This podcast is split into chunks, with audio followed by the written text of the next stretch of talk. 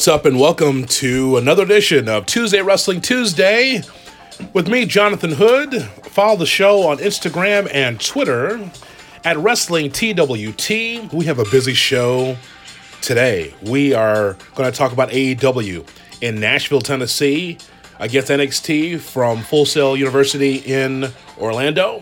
We'll talk to Josh Lopez from ProWrestlingTranscriptions.com about that.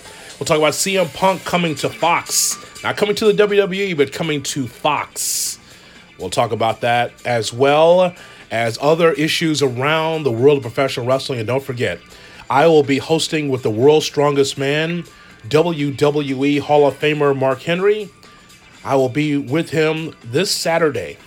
Looking forward to it on the 16th of November busted open on SiriusXM Fight Nation and also on the SiriusXM app. So this Saturday from 8 a.m. to 11 a.m. Central Time, they replay that show a ton on Saturdays and Sundays as well. So you can't miss it. My debut, my first time ever being on Busted Open as a host with Mark Henry coming up on the 16th of November, 8 to 11 a.m., the original airing Central Time. I'm so looking forward to working with the world's strongest man and doing three hours of professional wrestling conversation. Hope that you get a chance to listen and support me and support the show, Busted Open. It, Busted Open airs six days a week six days a week on SiriusXM Fight Nation. So I'm so happy to be part of the Busted Open family. We've got a lot to discuss.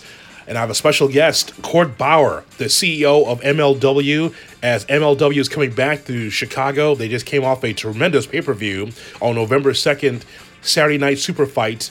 That was on pay per view from Cicero Stadium. You can still go in the archives and find that pay per view. It was tremendous. So we're going to talk to Court Bauer because MLW is coming back to Chicago. So we'll start off with Court Bauer and then we'll get to AEW against NXT and more right here on Tuesday Wrestling Tuesday.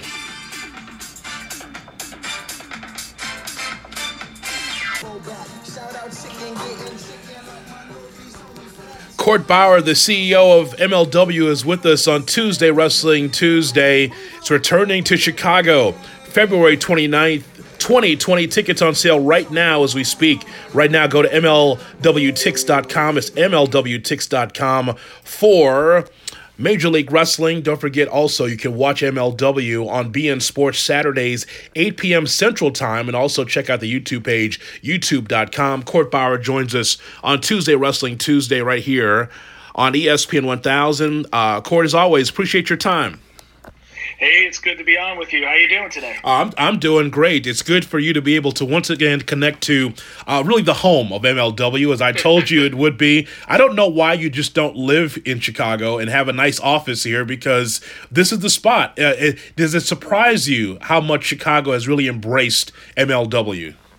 Well, I mean, we certainly kind of accidentally fell into like a very complimentary fit with Chicago with like the brawling style of our wrestling, the lucha, it all seems to really complement what a lot of people in Chicago want to see out of their wrestling. A little bit of an edge to it, and all this kind of mixing into our, our version of wrestling gumbo. It kind of really worked well for Chicago, and we took a big risk on doing our first show at Cicero Stadium, very the biggest building we ran. So for us to see success, see the response, the the interest, uh, it really has blown me away a year later and a pay per view later in the market. So I might have to do some real estate shopping, I guess. you might as well just live here, man, because this is the spot. You are, are making money just like um, Dick the Bruiser did and Bob Luce did in, back in the day, for sure, with these regular shows. And it's great. Before we talk about uh, the big show taking place on February 29th uh, here at the in Chicago. Again, MLWTix.com. Get your tickets while I talk to court. Um, Saturday night super fight. Um, I mean, I want to get your thoughts on your first baby, your first pay per view taking place in Chicago. It was a really uh, a lot of work went into that. Started, I started playing that show in February of 2019. No, this was a big tent pole on the horizon. Getting down that road uh, seeing everything kind of materialize as I had hoped, uh, I was very happy. I was very happy with the bell to bell action in there. I thought every match lived up to the hype, which was hard when you're saying, you know, dream matches, super fights, and then they actually deliver on that. Uh, that was a seminal moment for the company. It really was. We had to knock it out of the park. A lot of people have compared it to ECW's Barely Legal, and I could see that because it there were there definitely were high stakes for ECW then, and everyone brought it on that show and really felt like a, a, quintessential ECW experience that you got to see on live TV. Same thing here, and just like ECW, where I guess they had an issue and they almost went off the air, and this is an exclusive for you. Uh, we actually had about 40 seconds left on our satellite window before we went off the air. Oh, so wow. When LA Park went out there and started cutting a promo, and I know we're short on time, I was like, every second counts. It's like, please get him going, get the match going. And they delivered the full match, no, no, uh, no shortcuts, nothing. And it really worked out well. And uh, that, to me, was one of the best brawls I've ever seen. Just a great, great battle of two guys that just left it all out there and uh, you know, some wrestling pundits were like, "How could you put those two against each other? Well, they're both heels." I was like, "It's all about context." Going in, LA Park was a babyface, you know, especially in Chicago. But then you heard this kind of like this back and forth, "Let's go Fatu, let's go LA Park" thing, and you could see that the crowd was just invested. They had their guy; they wanted to see this big fight and, and win this fight. And and at the end, uh, you know, it was a wild, it was a wild match with a big explosive ending. With uh, poor Salina going through the table. Uh, so uh, I want to get your thoughts on Tom Lawlor because you tweeted something out about Tom. Mm-hmm. What is the latest with Tom Lawlor and MLW? Your relationship with Tom? Well, my personal on a personal level, my relationship with Tom is, is very good. Um, Tom is a great guy. I first met uh, years ago when I was working for Ring of Honor, and I introduced him to Ring of Honor. We brought him in I suggested he uh, be the corner man for uh, Red Dragon, um, which is Bobby Fish and Kyle O'Reilly. Mm-hmm. And that was kind of his reintroduction to wrestling. Uh, he had been a pro wrestler before getting into MMA. And he was a day zero guy for us when we relaunched the league in 2017. And just a, a great presence in our locker room for the last two years. Won the World Heavyweight title. Uh, just a real first class guy, despite being called filthy. Uh, and so uh, his contract is expiring this December. Uh, we've had talks going on for half a year. And like in any sport, you know, you try to make the deal happen. Sometimes you can get there, sometimes you can't get to that point, and you just shake hands and say, "Hey, I wish you the best with whatever that is that comes next for you." And uh, we we end it at that. And so uh, there's no weird weird animosity. But at the moment, uh, it would appear that Tom is finishing up with us this December. MLW Intimidation Games taking place on the 29th of February 2020. Get your tickets now. Do not be part of that standing room only crowd. Get yourself a seat. MLWTix.com is will be at the Cicero Stadium uh, in Chicagoland. I saw that King Mo is part of the MLW family, the yep. former MMA fighter, uh, the money weight. King Mo is in the mix. what uh, What are your expectations for King Mo with MLW? Well, I, I look at all just as a matchmaker, the, the potential matches you can do, whether it's with Davey Boy or Thatcher or or Tom Lawlor, possibly if the, the timing worked out, uh, or Low Ki. And there's some really interesting matches. And he's such a, I mean, he's very well known for those iconic walkouts for Bellator and UFC and in Rizin, where, you know, he just had these over the top walkouts. He can cut a great promo an incredible athlete, just a freak. Division one wrestler from Oklahoma State, uh, super uh, uh, Strikeforce uh, light heavyweight champ. So he's got the credentials. He's a huge lifelong wrestling fan. He trains the American top team down in uh, in Florida.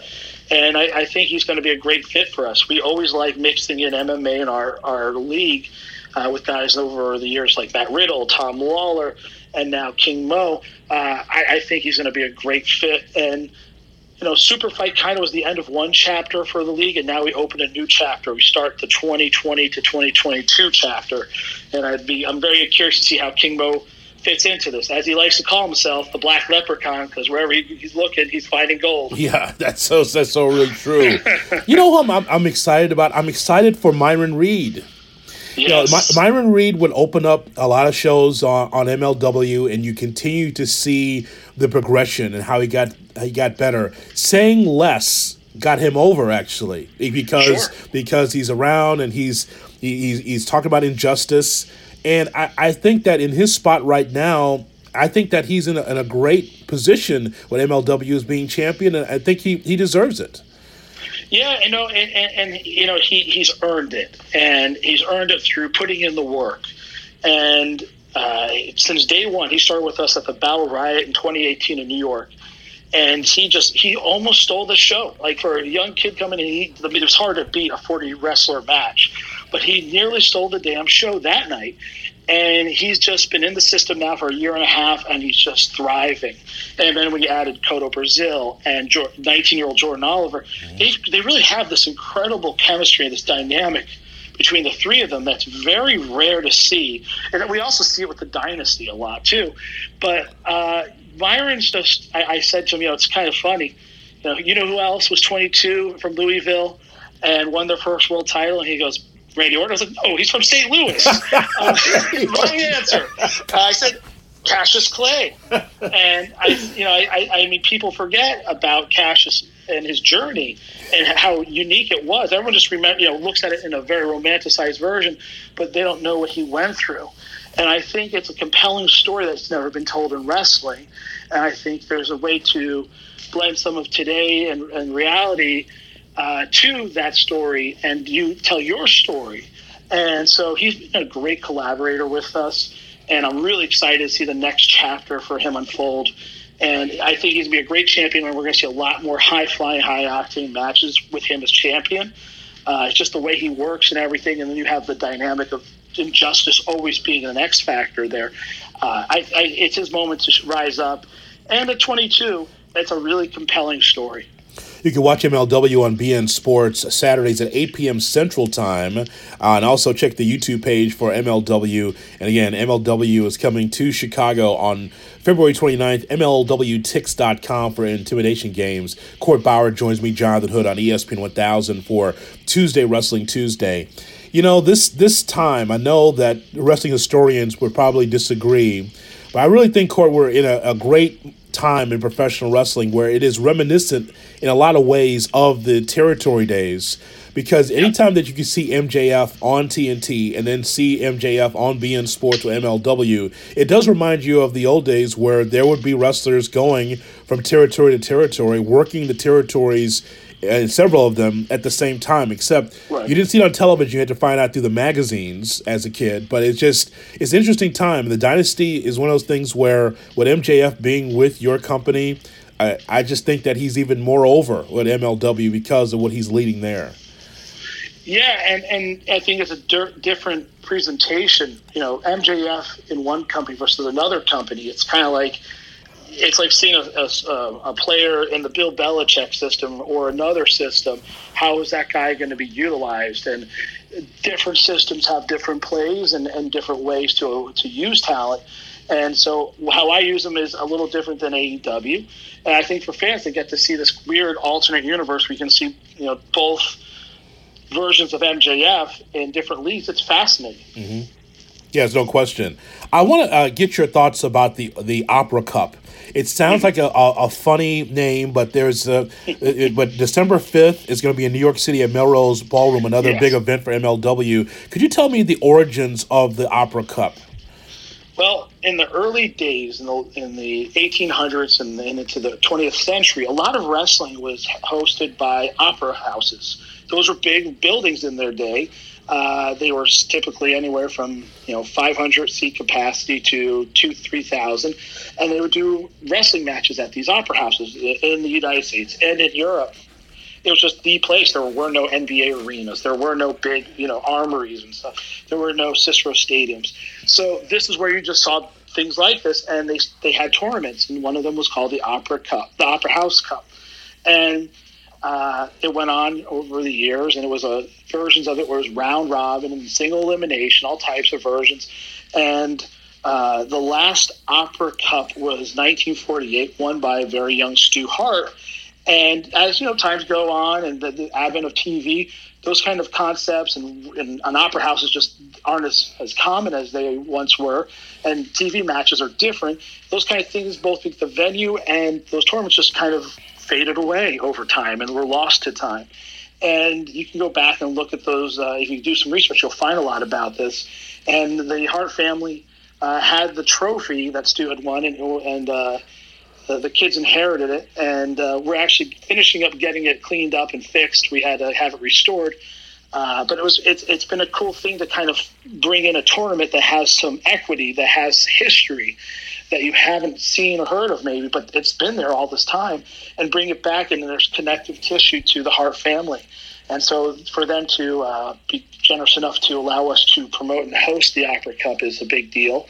I hope to make it an annual event.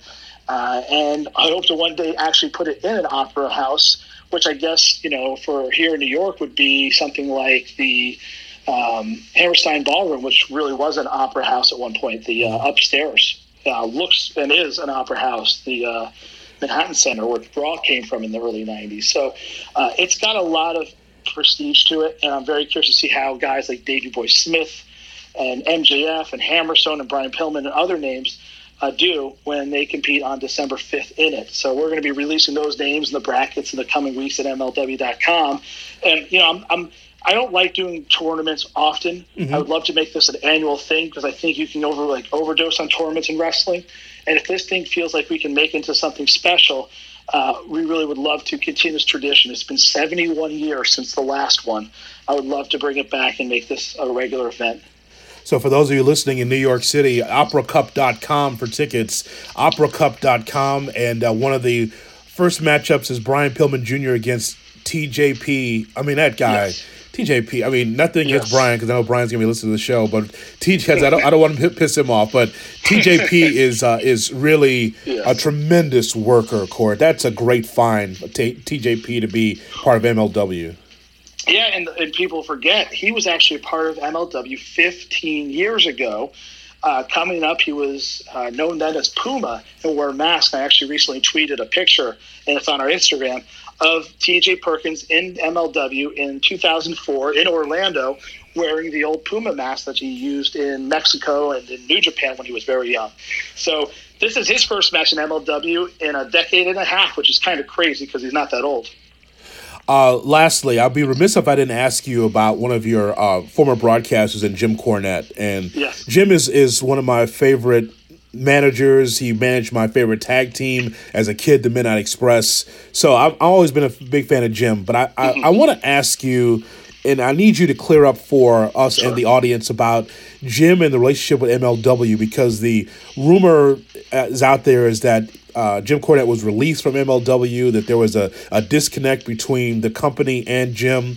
Uh, why is Jim not working with the company, and, and what is your relationship with Jim?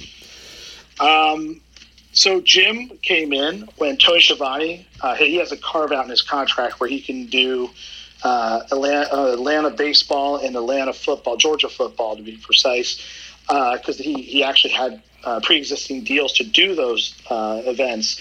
So we had to have a carve out, and so we moved from Thursday events to doing our events on Saturdays primarily.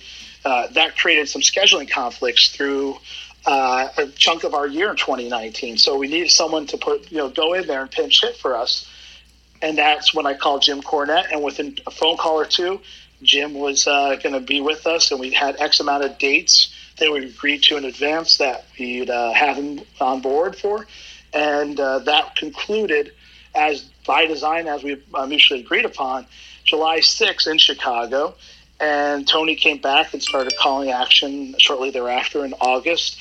And meanwhile we also were introducing young new talent like aj kirsch who won the rock the promo uh, dwayne johnson award because uh, we're doing other programming and going to places like Mexico, which I don't know if Jim Cornette really has a great desire to go to. Right. I love Mexico, yeah. but Jim doesn't like to travel, so he would have to drive, I guess, from Louisville to Mexico. That would be an incredible documentary. I would love to start looking at how we can, you know, uh, possibly finance that because that to me is like the most incredible thing. Uh, I, I, we, we always would joke that the best TV series that's never happened is Jim Cornette. Uh, Jim Cornette versus the world, and just have him going around on road trips and how he experiences America and the world. Uh, it probably be a pretty wild experience. but uh, no, I, I, mean, I haven't. I have, a, I to this day, I, I, at least you could ask Jim. I, Jim has probably maybe a similar opinion or not, but uh, I, I, consider Jim a friend. He's still on my Christmas card list, so uh, hopefully the Louisville Slugger feels the same way. Mm-hmm. Uh, people from my senior team talk to him probably every week or two. So Uh, I think it's amicable, but you know, let's listen to the next podcast. Tune in. you never know, right? you never know. okay. MLWTix.com is where you go to get your tickets for Intimidation Games. It's coming back. The home of MLW is Chicago. I'm saying, Court won't say it, but I will say it that Chicago is the place uh, for MLW. And again, Intimidation Games, MLW Fusion TV tapings taking place in February on the 29th. Court, as always, I appreciate your time. Thanks so much for coming on the show. Hey, thank you, and hope to see you guys February 29th, Fusion TV taping. $10 tickets. It doesn't get better than that. And here's another exclusive. Just confirmed, AAA Luchadors will be joining us in the house whenever they're there. They rocked the house. Last time was uh, Chicago in March, and it was an amazing experience when we had Taurus and Laredo Kid and all those guys. We're bringing back the AAA Luchadors February 29th. Don't miss it. Oh, what, what, you got a name? Can you give it? Can you give us a name? You just can't say Luchadors. I, I, Come on. Well, I, am working on that right now with Konnan. all I can say is that the mandate is let's get the best Luchadors and guys. Maybe you haven't seen Chicago necessarily or the U.S and we're working on that because there's all types of guys to have. I mean, there's guys that people love from the Lucha Underground era, like uh, Drago and Aerostar, but there's also guys like Psy- uh, Psycho Clown, who's insane and awesome and very much like an LA Park brawler. So we have a lot of guys. Vikingo, all these guys are guys are on my wish list. Who's going to make the wish list? I gotta get on a text and figure that out with Konnan right now. But it's a it's a lot that AAA Luchadors will be on the show. Ah.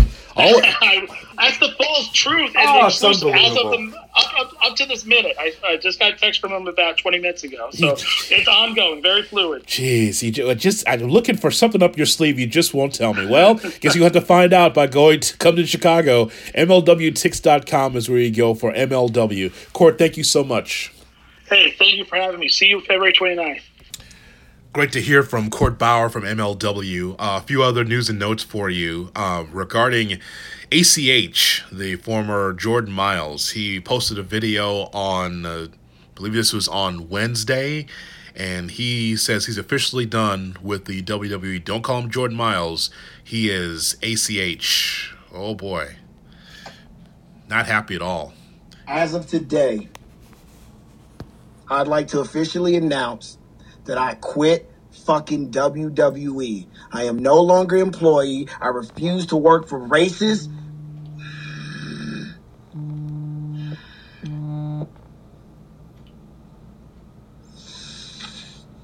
I fucking quit. Fuck them.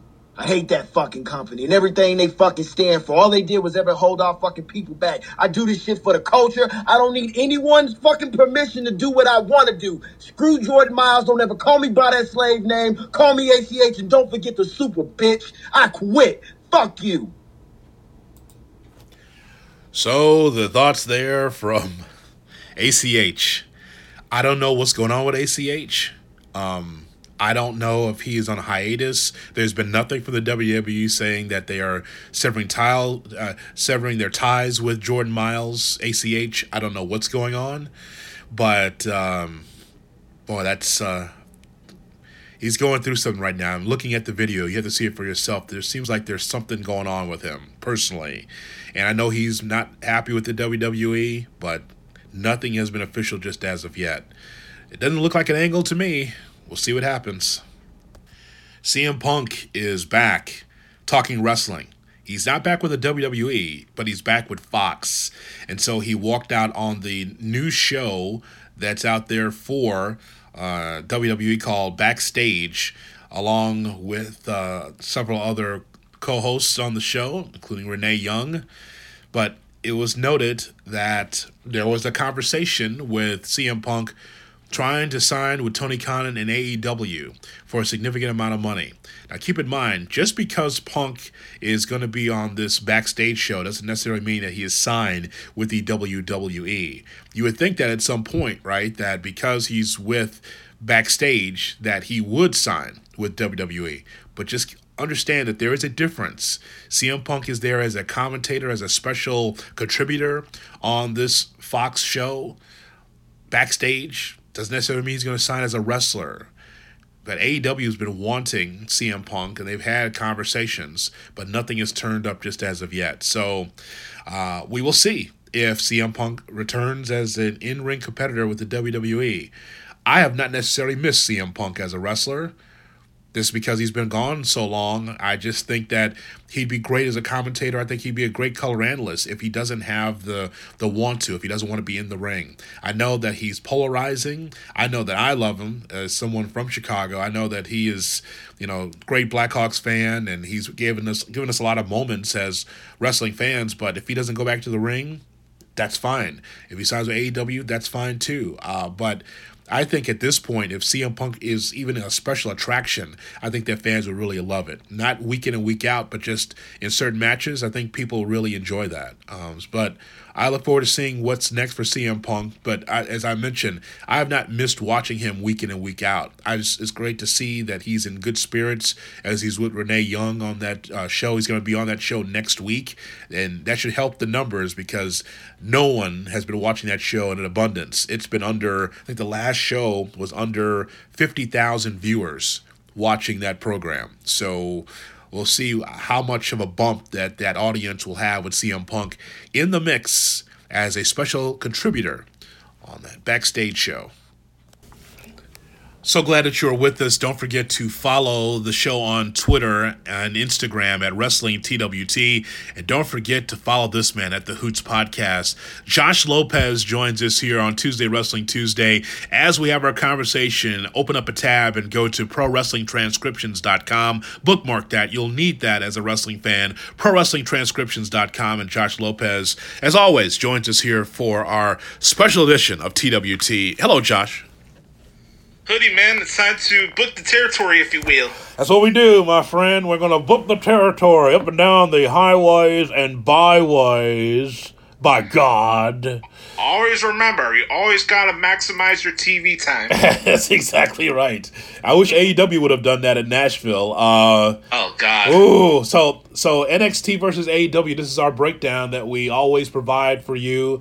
So, um, I started off watching NXT is do you want to start with NXT first?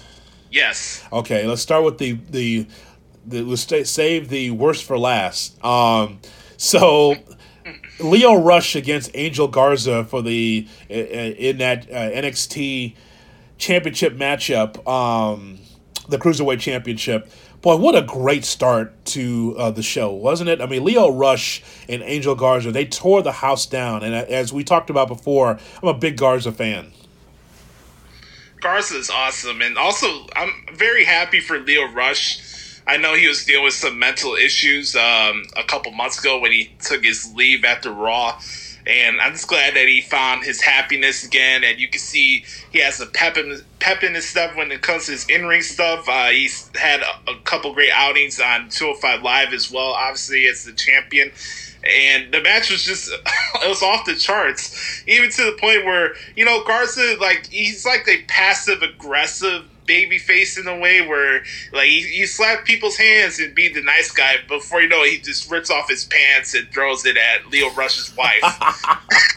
I, I, I love the match. It was awesome. Yeah, it, it really was. And Garza's just he's just he's got star written all over him with a second generation, you know, pro wrestler. Lio Rush, here's the thing that springboard cutter. I don't know how many times you're gonna try that move and it doesn't work. You gotta have a. I know he's got a lot of different things in his arsenal. The thing yeah. that bothered me is that he continued to try that move.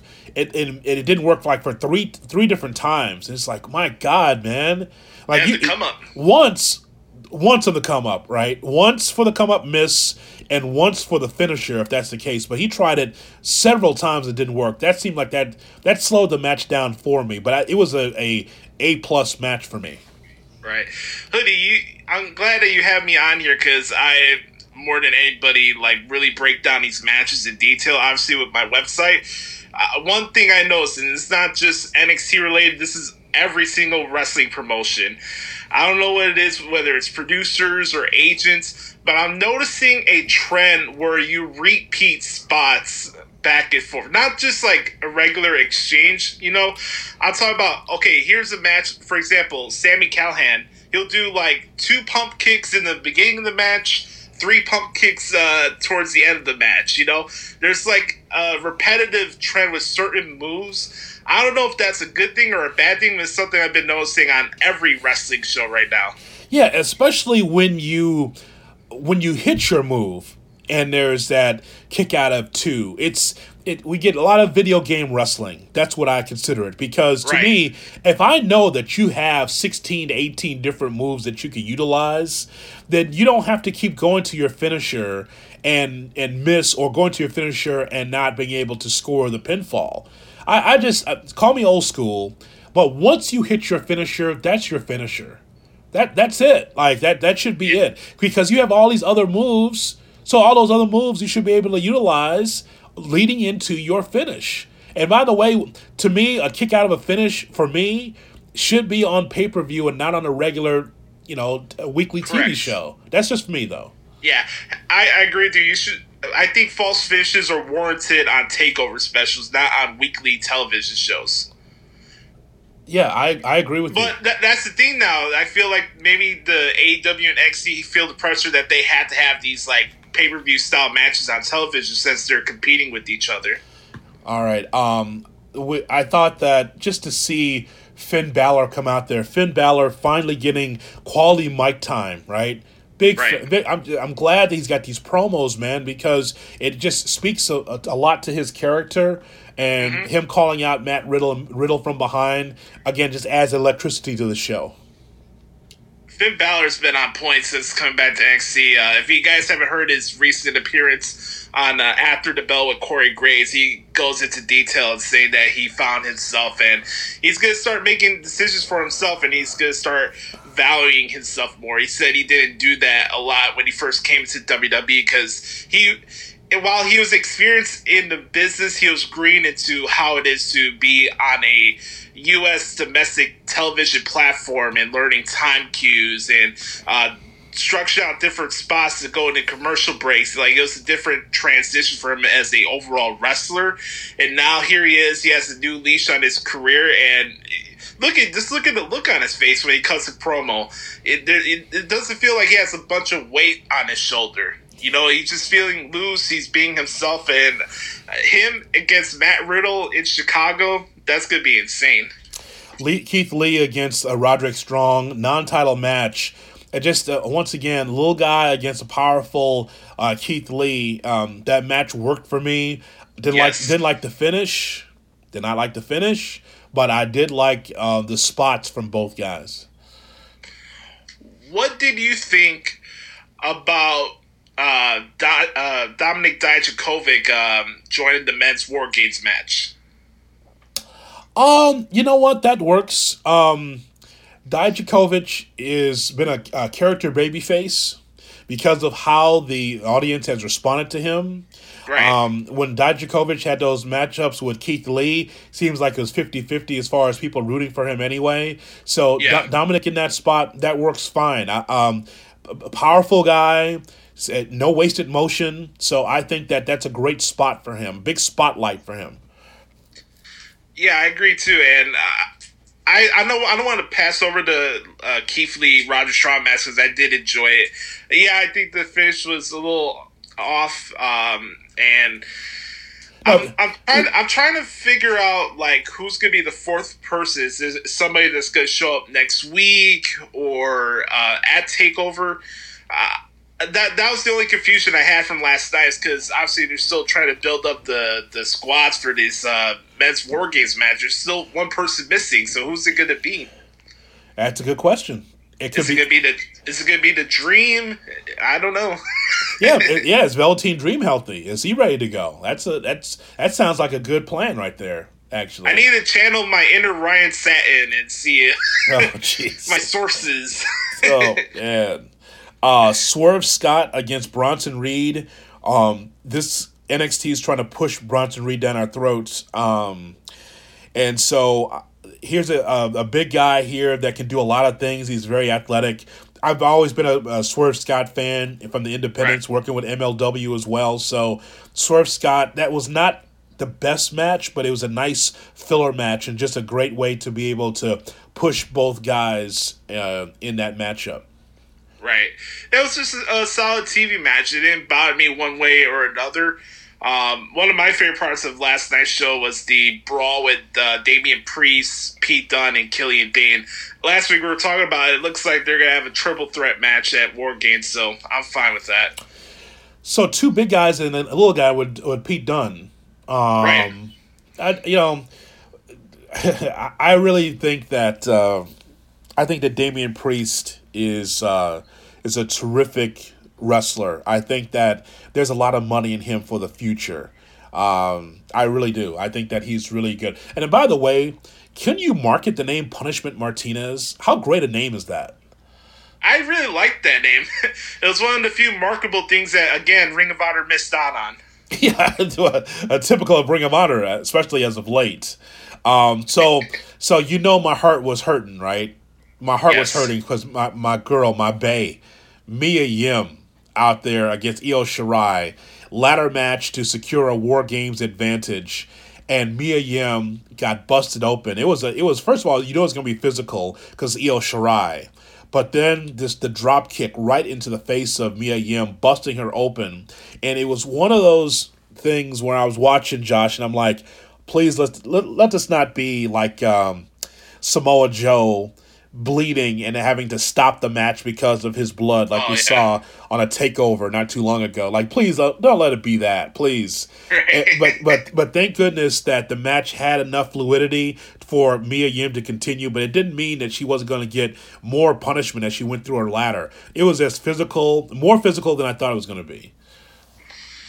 And Io Shirai is, like you said, she's more aggressive than what she presents for her size. You know, I just like the way she wrestles. The it's just I felt like it was a fight more than a regular pro wrestling ladder match. You know what I mean?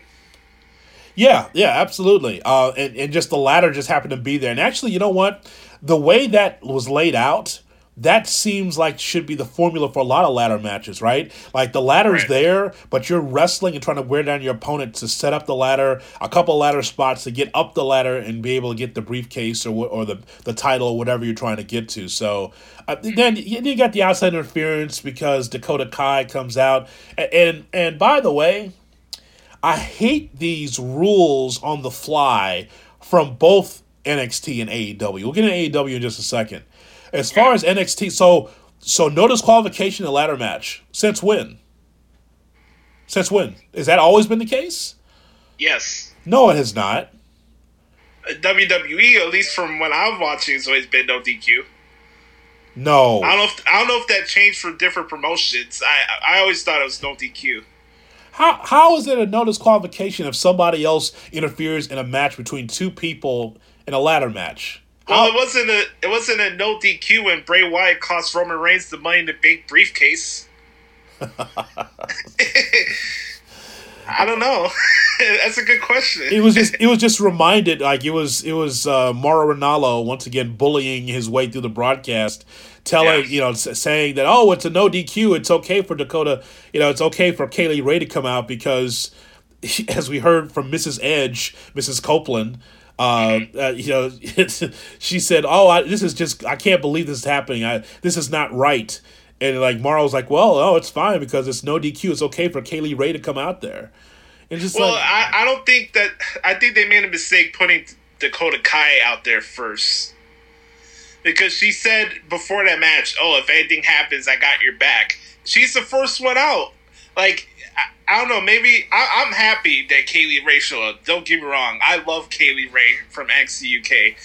Uh, and she got a great reception from the crowd when she showed up. But when she, when Kay Lee Ray should have came out first, then Dakota Kai came in.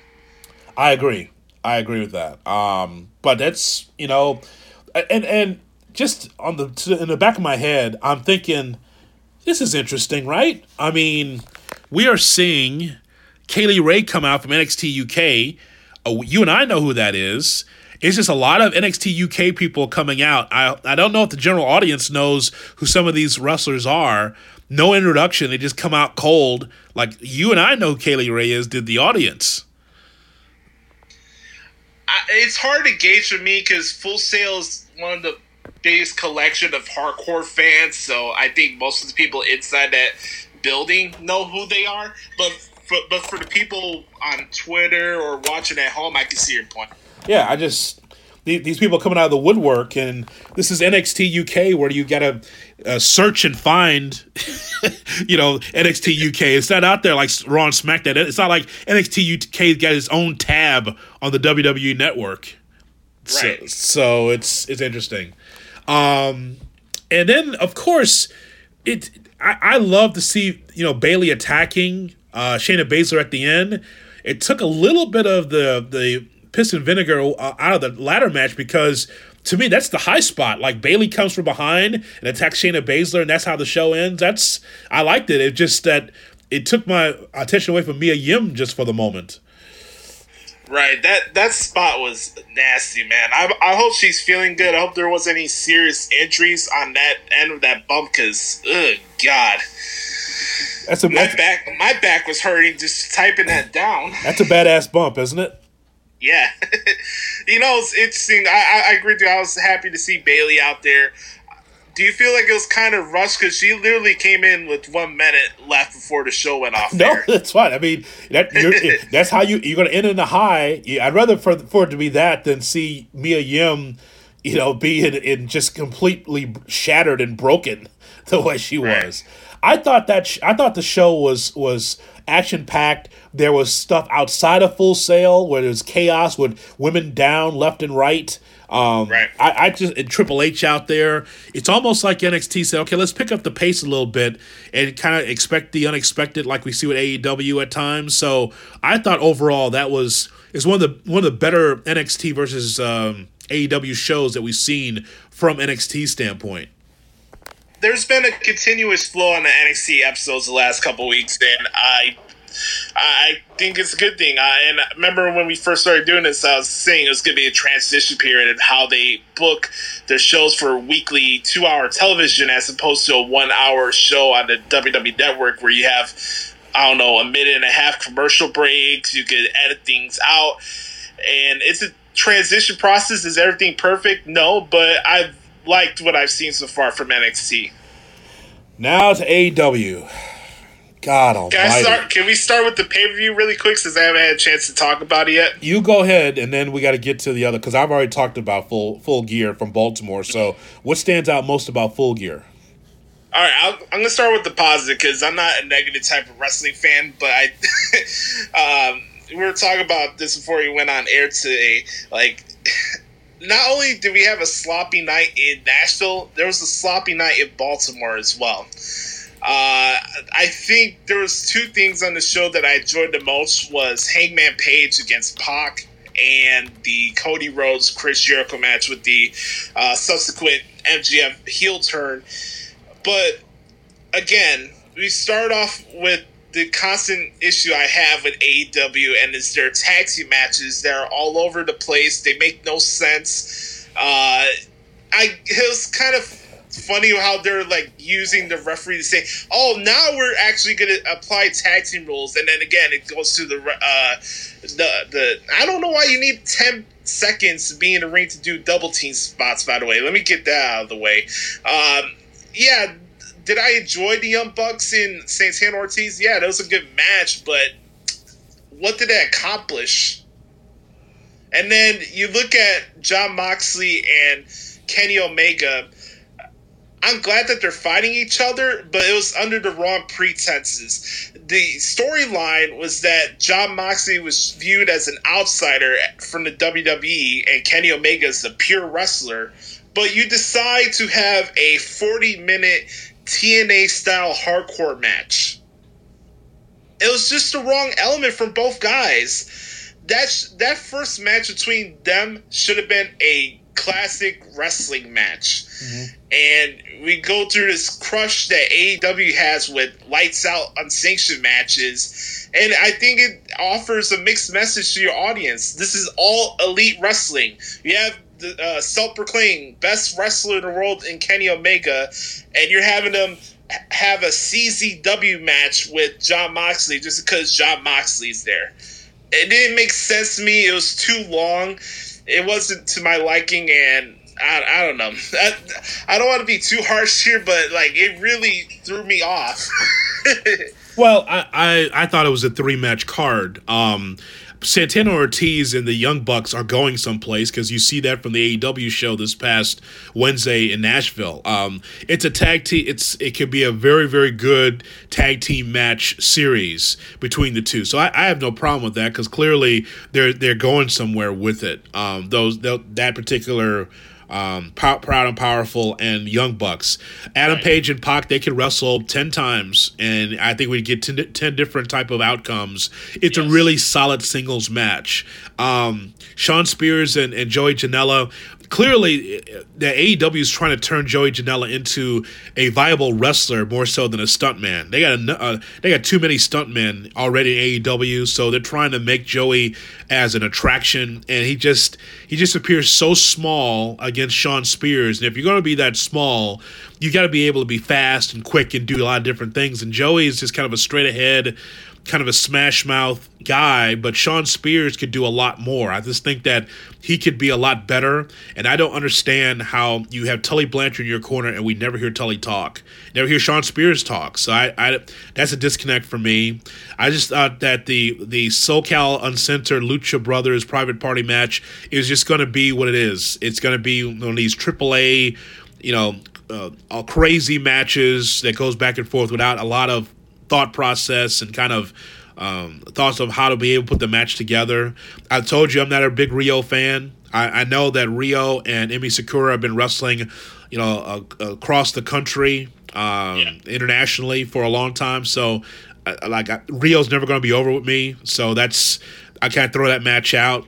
Jericho and Cody told a great story. Um, and those are the two that are the most over in the company is Jer- Jericho and, and, Cody because they know how to tell a great story and they're veterans and they're respected. So I thought that that was a, a terrific singles match. I told right. you last week that MJF was going to turn and he turned. I mentioned on the last podcast that the only problem, if there's ever going to be a problem, if you even notice as a fan, here's the problem at the end. If you notice in the left hand corner, you saw MJF with the towel that was the tell. Mm-hmm. Say that like if you don't see the towel, you don't know it's being thrown in. A perfect example of that is Iron Sheik against Bob Backlund.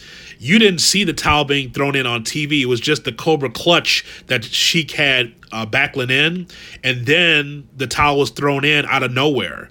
Well, you it was kind of telegraphed by seeing MJF with the towel.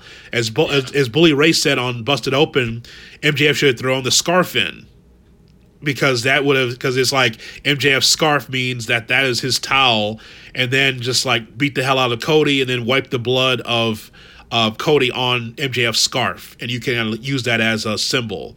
And uh, and Moxley and Omega, well, you know, that's not my type of match. Um, for 40 minutes to be able to lay that out for 40 minutes, I agree with you. You take it step by step Moxley and Omega, they have an issue. Great. But that should be the blow off. I shouldn't see that match, if you're going to have that match, until July of 2020. But right. now, but now it's like if Moxley and Omega still is a thing, then what tops that? I was waiting for Father James Mitchell to come out. like so so i mean you, you so you hot shot at the shit out of moxley and omega so great I mean, if you liked it, you liked it. It just wasn't my cup of tea necessarily. Um, but now what? Th- that's not the end. What is what is the end? Right. right? you know, going back to the MJF heel turn real quick. Um, I agree with you. It was bad cam work. Like you didn't see when he had the Montreal Screwjob. I was watching the the '97 Survivor Series back a couple weeks ago. Um, when Shawn had the sharpshooter, you didn't automatically have the camera on Vince. Like the bell rang, then you panned over to Vince. Right, right.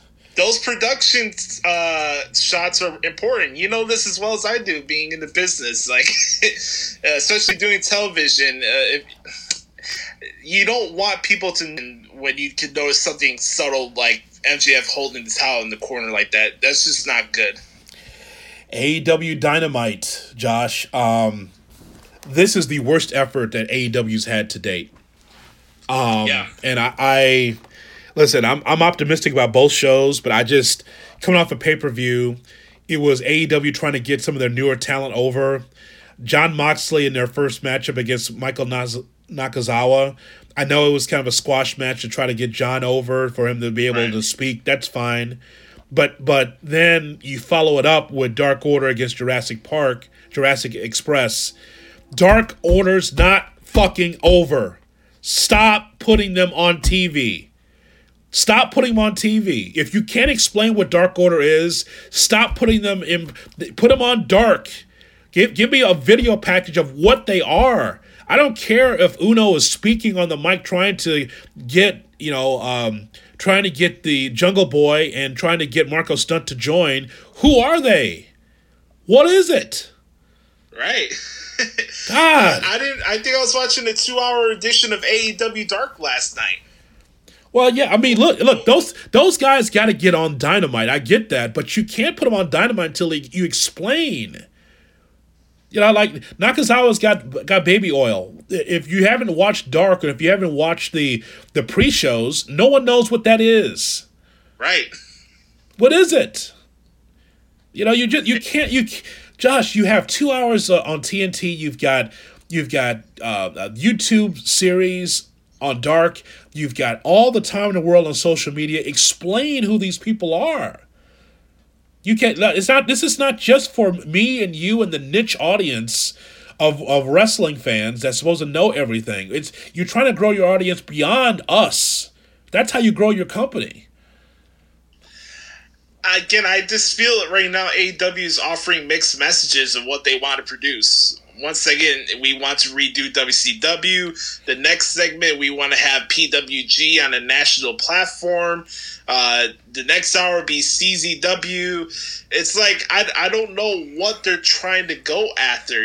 And, and it, with wrestling and just entertainment in general, you can't please everybody. I don't want a wrestling show just for what I like. That's Impact Wrestling said, "Hold my beer." thank God for NWA Power, right? yeah. Impact Impact Wrestling said, "Wait, you uh, something for everybody? Hold my beer. Here's here's the Attitude Era. Here's here's WCW Saturday Night. Here's PWG. Here's bad comedy. Here's great wrestling. Here's bad wrestling. Here's. WCW Thunder.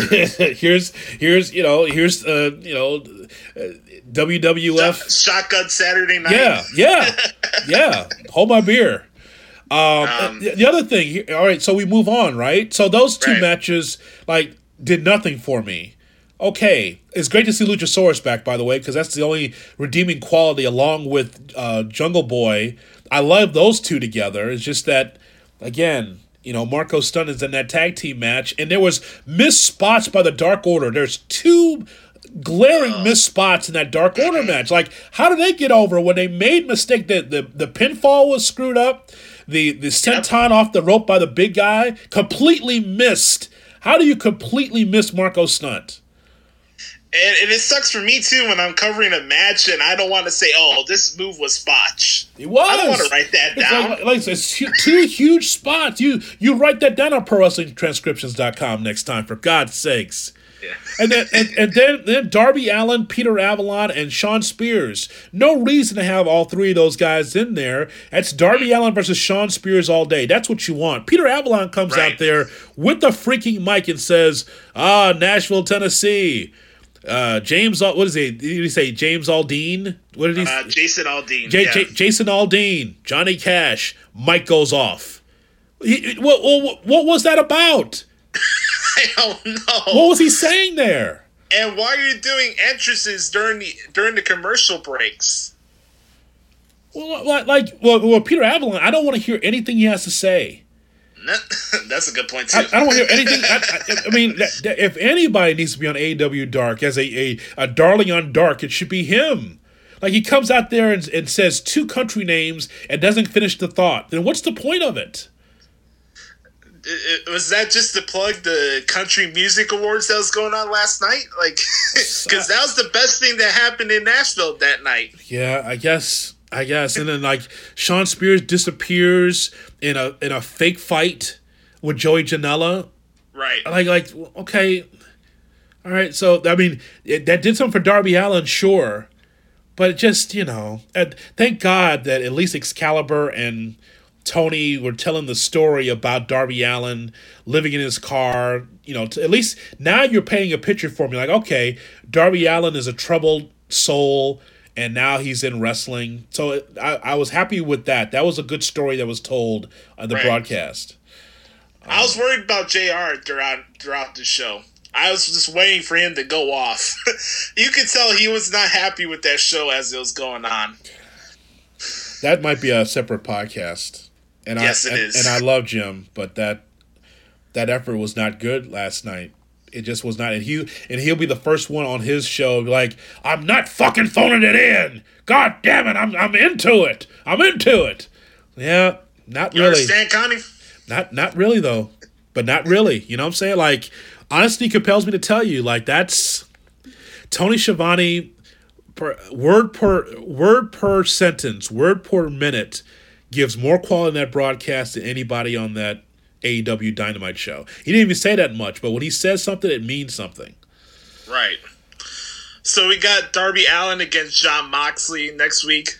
That should be a good match. Um, again, like Jon Moxley's promo at the beginning of the show saying, "I'm the most dangerous guy in AEW," and either you're painting out Darby Allin to be the dumbest person on AEW or the the guy with just the biggest guts out of the whole company. So I, I like I like that story plot where they're going with that match. What I didn't like was this random announcement of a TNA style gauntlet match next week where like I said, like I said in TNA, you have a regular battle royal, right? And then the final two end in a match that's either pinfall or submission. If you're gonna do a battle royal, just say it's a battle royal. Yeah, I know. I know. But here's a, and I'll just finish up. Good to see Nyla Rose out there with a victory. Um, and um, Pa- Pac against uh, Hangman Page uh, as Pac wins by submission. Again, it's a matchup that I want to see more and more because it does so much for both competitors, including Hangman Page. I just you can hear cowboy shit being. Um, you know, people chanting that in Nashville, which is that means they're getting behind him. So I really like those two. They really put on a nice match. Um, nothing like a backstage brawl between Santana and Ortiz against the Young Bucks, and all of a sudden you open a bathroom door and there's Orange Cassidy. Oh boy, Is that how he used the bathroom, just standing there? no. Okay, he just standing against the wall. I mean, he, that's what he was doing, just standing there. Uh, that was funny. Now that was that was funny. I didn't expect that to happen. That was funny. Yeah. Um, so listen, listen. If NXT can have their comedy, then this this show can have a little comedy too. Um, so SCU against Jericho and Sammy Guevara as SCU, and, and here's what stood out to me is that Jericho took the pinfall from Scorpio Sky, who is going to be a star in AEW as a single at some point. Yes. Yeah, Scorpio Sky. Uh, we said it a lot already on this show. Scorpio Sky has a bright future ahead of him, and uh, I think the main event was my favorite part of the show for AEW Dynamite last uh, last night, and just the spots uh, between. By the way, I think if you had like a singles match with Jericho and Kazarian, just from my point of view, I think that'd be a good match as well. But since we're talking about Scorpio Sky, he gets an he'll obviously get an opportunity a couple weeks down the road on whatever uh, edition of Dynamite it'll be. So I, I kind of like that in a way. Uh, it didn't make Guevara or Jericho look weak. You get a future title match out of it. So I thought I thought that was the best thing that AEW did last night. I thought that the Jericho MJF promo was a little long. I like I liked those two going back and forth. Uh, but I thought it was a I thought it was a little long between the two. Cody comes out. You knew Cody was going to come out at some point. I thought, you know, Cody would maybe come next week and speak his mind, but he was out there just similar to his dad. You know, just coming out in the spotlight after getting beat down and having to be humiliated. And so I, I like that they all came out there and did what they did. But I thought that the Jericho MJF promo was a little long, but I can see that there is a relationship between the two now because of Cody. Was, was that Luther Reigns out there? It looked like Luther Reigns, and and as big as that. And by the way, I didn't know that that guy was that big. I had I had no idea that guy that that came out was that big. Um, and Jr. put over his tie, not how big he was. Yikes! Did you notice that? Yeah, I did. He's got a nice tie. Ooh, He has a nice ponytail. that was uh, yeah. So so that so that was uh so AEW that I thought that was their worst effort and I'm someone who's optimistic about both brands. I just thought Right. that it was just um a lot of filler and there were some good moments. Of course, every show has good moments, like the the main event, like Pac and um, Hangman Page, somewhat of the promo, but a lot of this was not great from AEW. So they got to try to uh, get things back on track for next Wednesday. I hope they're not going to try to coast just because Thanksgiving is coming up. Because I don't care what company it is, I get it. Holidays are coming around the corner, and some people like to go through the motions during that time of the year. But this is a new company, and you have to try to get people hooked into your company. It's not time to coast just because, oh, we had a a solid pay per view in Baltimore the other night, so we could just have a AEW Dark for two hours. That's not. It's not the time for that. AEW hasn't earned that reputation or clout to have shows like that yet. Just keep in mind, uh, and this is perspective, that AEW is new and they're to go through their growing pains. I always related back to WCW when they went to, you know, when Hogan came in the company and Hogan was taking on um, Kevin Sullivan's Dungeon of Doom and how bad that was until they were Right. transitioned to so so I'm not expecting five star matches every single Wednesday night from them, but they just have to be able to get better and better and and grow that grow that brand and grand and try to grow that roster. So I, I like I'm optimistic about both. I'm just glad we're seeing great action. I just thought that this one in particular was not a good effort by AEW. Um, so uh, ProWrestlingTranscriptions.com is where you go. So Josh and I are big fans of NXT UK. It's one of my favorite shows to watch because it's an hour. I think that uh, now that Tom Phillips is in there, uh, Phillips along with Nigel McGuinness give you a great broadcast. And I, I just think that it's one of the more perfect shows for me as a wrestling fan. What, what do you think of NXT UK? Let's not forget the great Andy Shepard as well. Yes, The ring announcer. the ring announcer. Yes, absolutely. Um, I love NXT UK. I, I think right now between NXT, I think NXT UK and NWA Power are my two favorite shows right now that's going on in pro wrestling. Um, NXT UK, as we record this on a Thursday, um, coming out later on this afternoon, so I'm excited to see what they do with that show. Today it's going to be Tyler Bate against Kassius Ohno. So that should be a pretty good match. Uh, it's just a nice, solid pro wrestling show under the WWE banner, and it's just a lot of fun to watch. I, I don't get bored. They do good things where, uh, like for example, last week they had like an inside look in the backstory of Piper Niven. I like that type of stuff. The matches are good. The, the commentary's good. Um, it's hard to have a wrestler that has no flaws, but NXT UK is up there. So quickly, let me give you my five that I enjoy watching on NXT UK. So, I my I guess one of my favorite tag teams now is Zack Gibson and James Drake, the grizzled young veterans, because they always are able to create a scene. People react to them, especially Zack Gibson. I, I'm a big fan of Zack Gibson and J- James Drake. It's my favorite tag team on the NXT UK and probably in wrestling right now because they always give you great effort. If you hate Gibson, shoes off. hey, if you love Gibson, if you if you love Gibson, shoes on. Uh, Yes. So hey, hey, don't talk about my guy. That He doesn't like that. Um, so Gibson and, and James Drake, obviously, Jane, uh, Jordan Devlin. Oh my goodness, man! I, I I search YouTube looking for anything Jordan Devlin because I know he's always going to give a great effort. So I'm a I'm a big fan of his. Uh, he's fantastic. of course Walter because Walter again digging through YouTube, going through back channels uh, in the UK and and wherever he's wrestled in Europe. Uh, Walter, Yeah. I'm a big fan, and you know what? It's it's it's hard to find a five because I love all these these wrestlers in this company. You know who I also like and I don't see enough of? Eddie Dennis.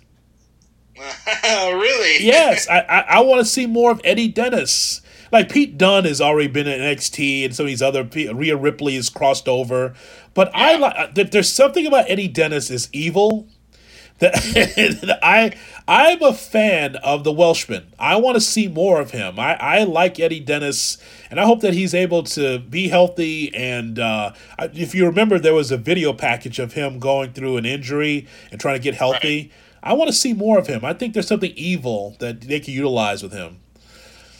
I'm not sure what particular injury he had, but it looks like he's going to be out for a couple more months, which sucks because I actually do enjoy watching Eddie Dennis wrestle.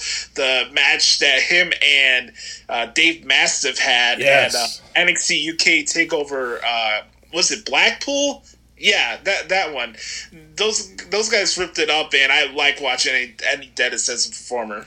I mean, there's so many too. I mean, I want to get your five too because like Noam Dar might, might be the best, one of the best heels in the in the company, not just NXT UK, like in in the WWE. Uh, so he's got to be on my short list as well as, as far as a healthy guy to replace Eddie Dennis on my list. What what do you have?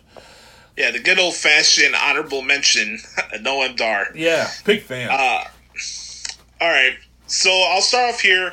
I'll go with Gallus here, number five. I just like that group in general. Uh, doesn't matter if it's just a tag team or Joe Coffey as a singles wrestler. I just like Gallus as a group. I love their theme song. I mention it every week yeah. when I watch NXT UK. Uh, it's the best theme song they have on there besides Walter's song. Um, four, I'm gonna go with. Um, man, it, there's a lot of a lot of people here, and I feel like I'll be giving somebody injustice not mentioning their name here. So, um, number four, I'm gonna go with the grizzled young veterans. Uh, just like you, uh, they're amazing to watch every single week. I think they are the best tag team in the WWE right now, and uh, they they're just pure good technical wrestlers and.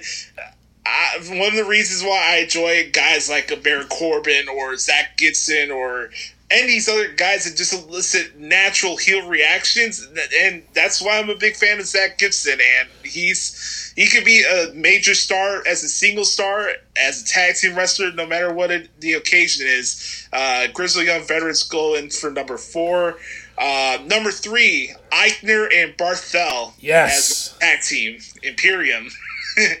I just I again another good classic tag team cut the ring in half, just like the revival. I like, I like, I, I love transcribing their matches. Uh, number two, I'm gonna go with Jordan Devlin. I think Jordan Devlin's the best pure wrestler on NXT UK.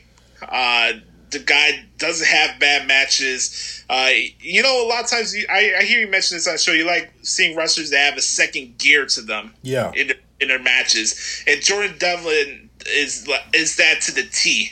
Like, I, I, the match we had a couple weeks ago with Dave Mastiff was really good. Really but good. I, I, had no idea really, he'd be really able. To, I had no idea he'd be able to snatch Mastiff off the ropes and get that move. That was terrific. The devil inside. The devil inside. Yeah. uh, number one for me is Walter. Um, this the look, the presentation. Uh, the in ring work, obviously, I think Walter and Tyler Bate is still up there It's one of my favorite matches of the year so far. And Walter is, I think, probably one of the biggest signings in all wrestling this year. I know, I know a lot of people say Jon Moxley's the biggest get since AEW's the new company, but I think WWE getting Walter in general, for me, is probably the biggest signing out of all the companies in wrestling this year. So no love for Ashton Smith, huh? Whoop! Whoop! Or Joseph Connors. Joseph Connors. He's on a roll. what? Joseph Connors. These names, I swear to God. it's just it's unbelievable. And by and, and just a shout out to Mark Andrews. Dude, he was in TNA, right, Josh? Yes, he was one of the X Division stars. Yep. Man, come on, for real? How do you how do you miss on that guy? That guy is exciting. Any singles or tag team with uh, Morgan Webster, that is, you know what? That's an exciting tag team. And I'm a Mark Andrews Mark. I like him. And TNA had Okada let's not forget that as well. I know that's that's unbelievable. but uh, but shout out to that whole group, and we're not trying to we're not dissing anybody. We're just talking about names off the top of our head. Um, right. You know, at, you know, from Jazzy Gabert to, um, you know, to Killer Kelly to Jinny to you know all these all these wrestlers. El Ligero. Uh, uh, Jonathan's favorite, Xia Brookside. Oh God! and they're giving her a push for God's sakes. Are you serious, man? Just not over. Sorry, just not over. God Almighty! You know it, it's it. You know what I want to see? To to get Kay Lee Ray's NXT Women's Championship, it's got to be a matchup between Riho and Xia Brookside. Whoever wins can take on Kay Lee Ray. How about that? All right, I got you. two two little people in there with Xia Brookside. Uh, you know what? How about this? How about this? For those of you listening to us in uh, in Europe and listening to us in the UK, send me matches with Xia Brookside where she was good, because I know that there's. no, seriously, like it. Show me, send me YouTube clips or Daily Motion clips, and I will watch it myself, and I will change my mind. For those of you listening in the UK, tell me, tell me Xia Brookside is good. Show me like if you wrestle for OTT or wrestle for uh, companies in the UK or in Ireland or you know in in, in those in that type you know that uh, side of the world. Show me those matches. You send it to me, Josh. Send me the great send me the great Xia Brookside match. Hey man, she's a young uh, young lad in the business, and I, am not ready to write her off just yet. No, I'm just I'm just saying like don't you can't push her to the moon yet. I agree with you. Killer Kelly in that spot. Now we got something, right? Yeah, because she has it. No, I, uh, she has more than it, pal. You, yeah, you, you, I know. then some. you, you, you are smitten with her. That's really funny. yeah. So uh, uh, you want her on the show? Should we book her on the show, Kelly Kelly? Kelly Kelly? Or, or Killer Kelly? Uh, I, I'm more down to do that. Yeah. Okay, well, I can do that for you. Twenty-seven year old from Portugal. I can take care of that for you. Fantastic. I will. I will call the WWE now to get her on the show, so you can spend your you know thirty minutes with her, macking to her. So I'll I'll let you I'll let you handle that on your end, sir. All right, uh, ProWrestlingTranscriptions.com is where you go. Send me those Xia Brookside matches. Somebody in the UK, send it to me. I want to see those that classic Xia Brookside match. But uh, actually, uh, not tongue in cheek. All of all those wrestlers really work well, and they it's really fun to to watch NXT UK. It's an underrated brand.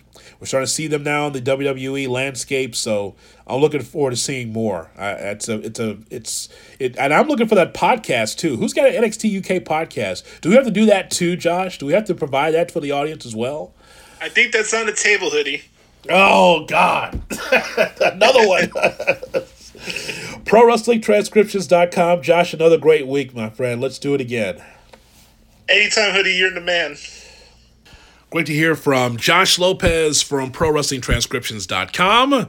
And uh, don't forget, oh, this story about Johnny Gargano. I'm sure you've seen this by now. WWE Backstage said last night that it was announced that Johnny Gargano will not be medically cleared to wrestle at NXT TakeOver War Games due to a neck, neck injury. WWE is claiming that the injury happened when Finn Balor turned heel and attacked Johnny Gargano on NXT three weeks ago. So, um, the Wrestling Observer says that the Gargano injury is legitimate, and we'll find out more, I'm sure, as we get closer to TakeOver taking place in Chicago at the Allstate Arena on Saturday, November 23rd. Survivor Series, Raw, SmackDown, NXT, all of that taking place. All right, my friends, don't forget to follow along on Twitter and Instagram at Wrestling TWT. Tell people that Jonathan is talking wrestling Tuesday, Wrestling Tuesday, twice a week now, and on Saturday on SiriusXM Fight Nation, I will be with Mark Henry, 8 to 11 a.m. Central Time is the original airing. You can always catch it on the SiriusXM app as well, and uh, a busy week in professional wrestling again. Thanks so much for checking it out, and don't forget to email me. You have a card you want me to promote, you probably should send me an email. UTHpods at Outlook.com. It's UTHpods at Outlook.com. Thanks so much for checking out Tuesday Wrestling Tuesday, Hood and Lopez, and a special edition of Tuesday Wrestling Tuesday.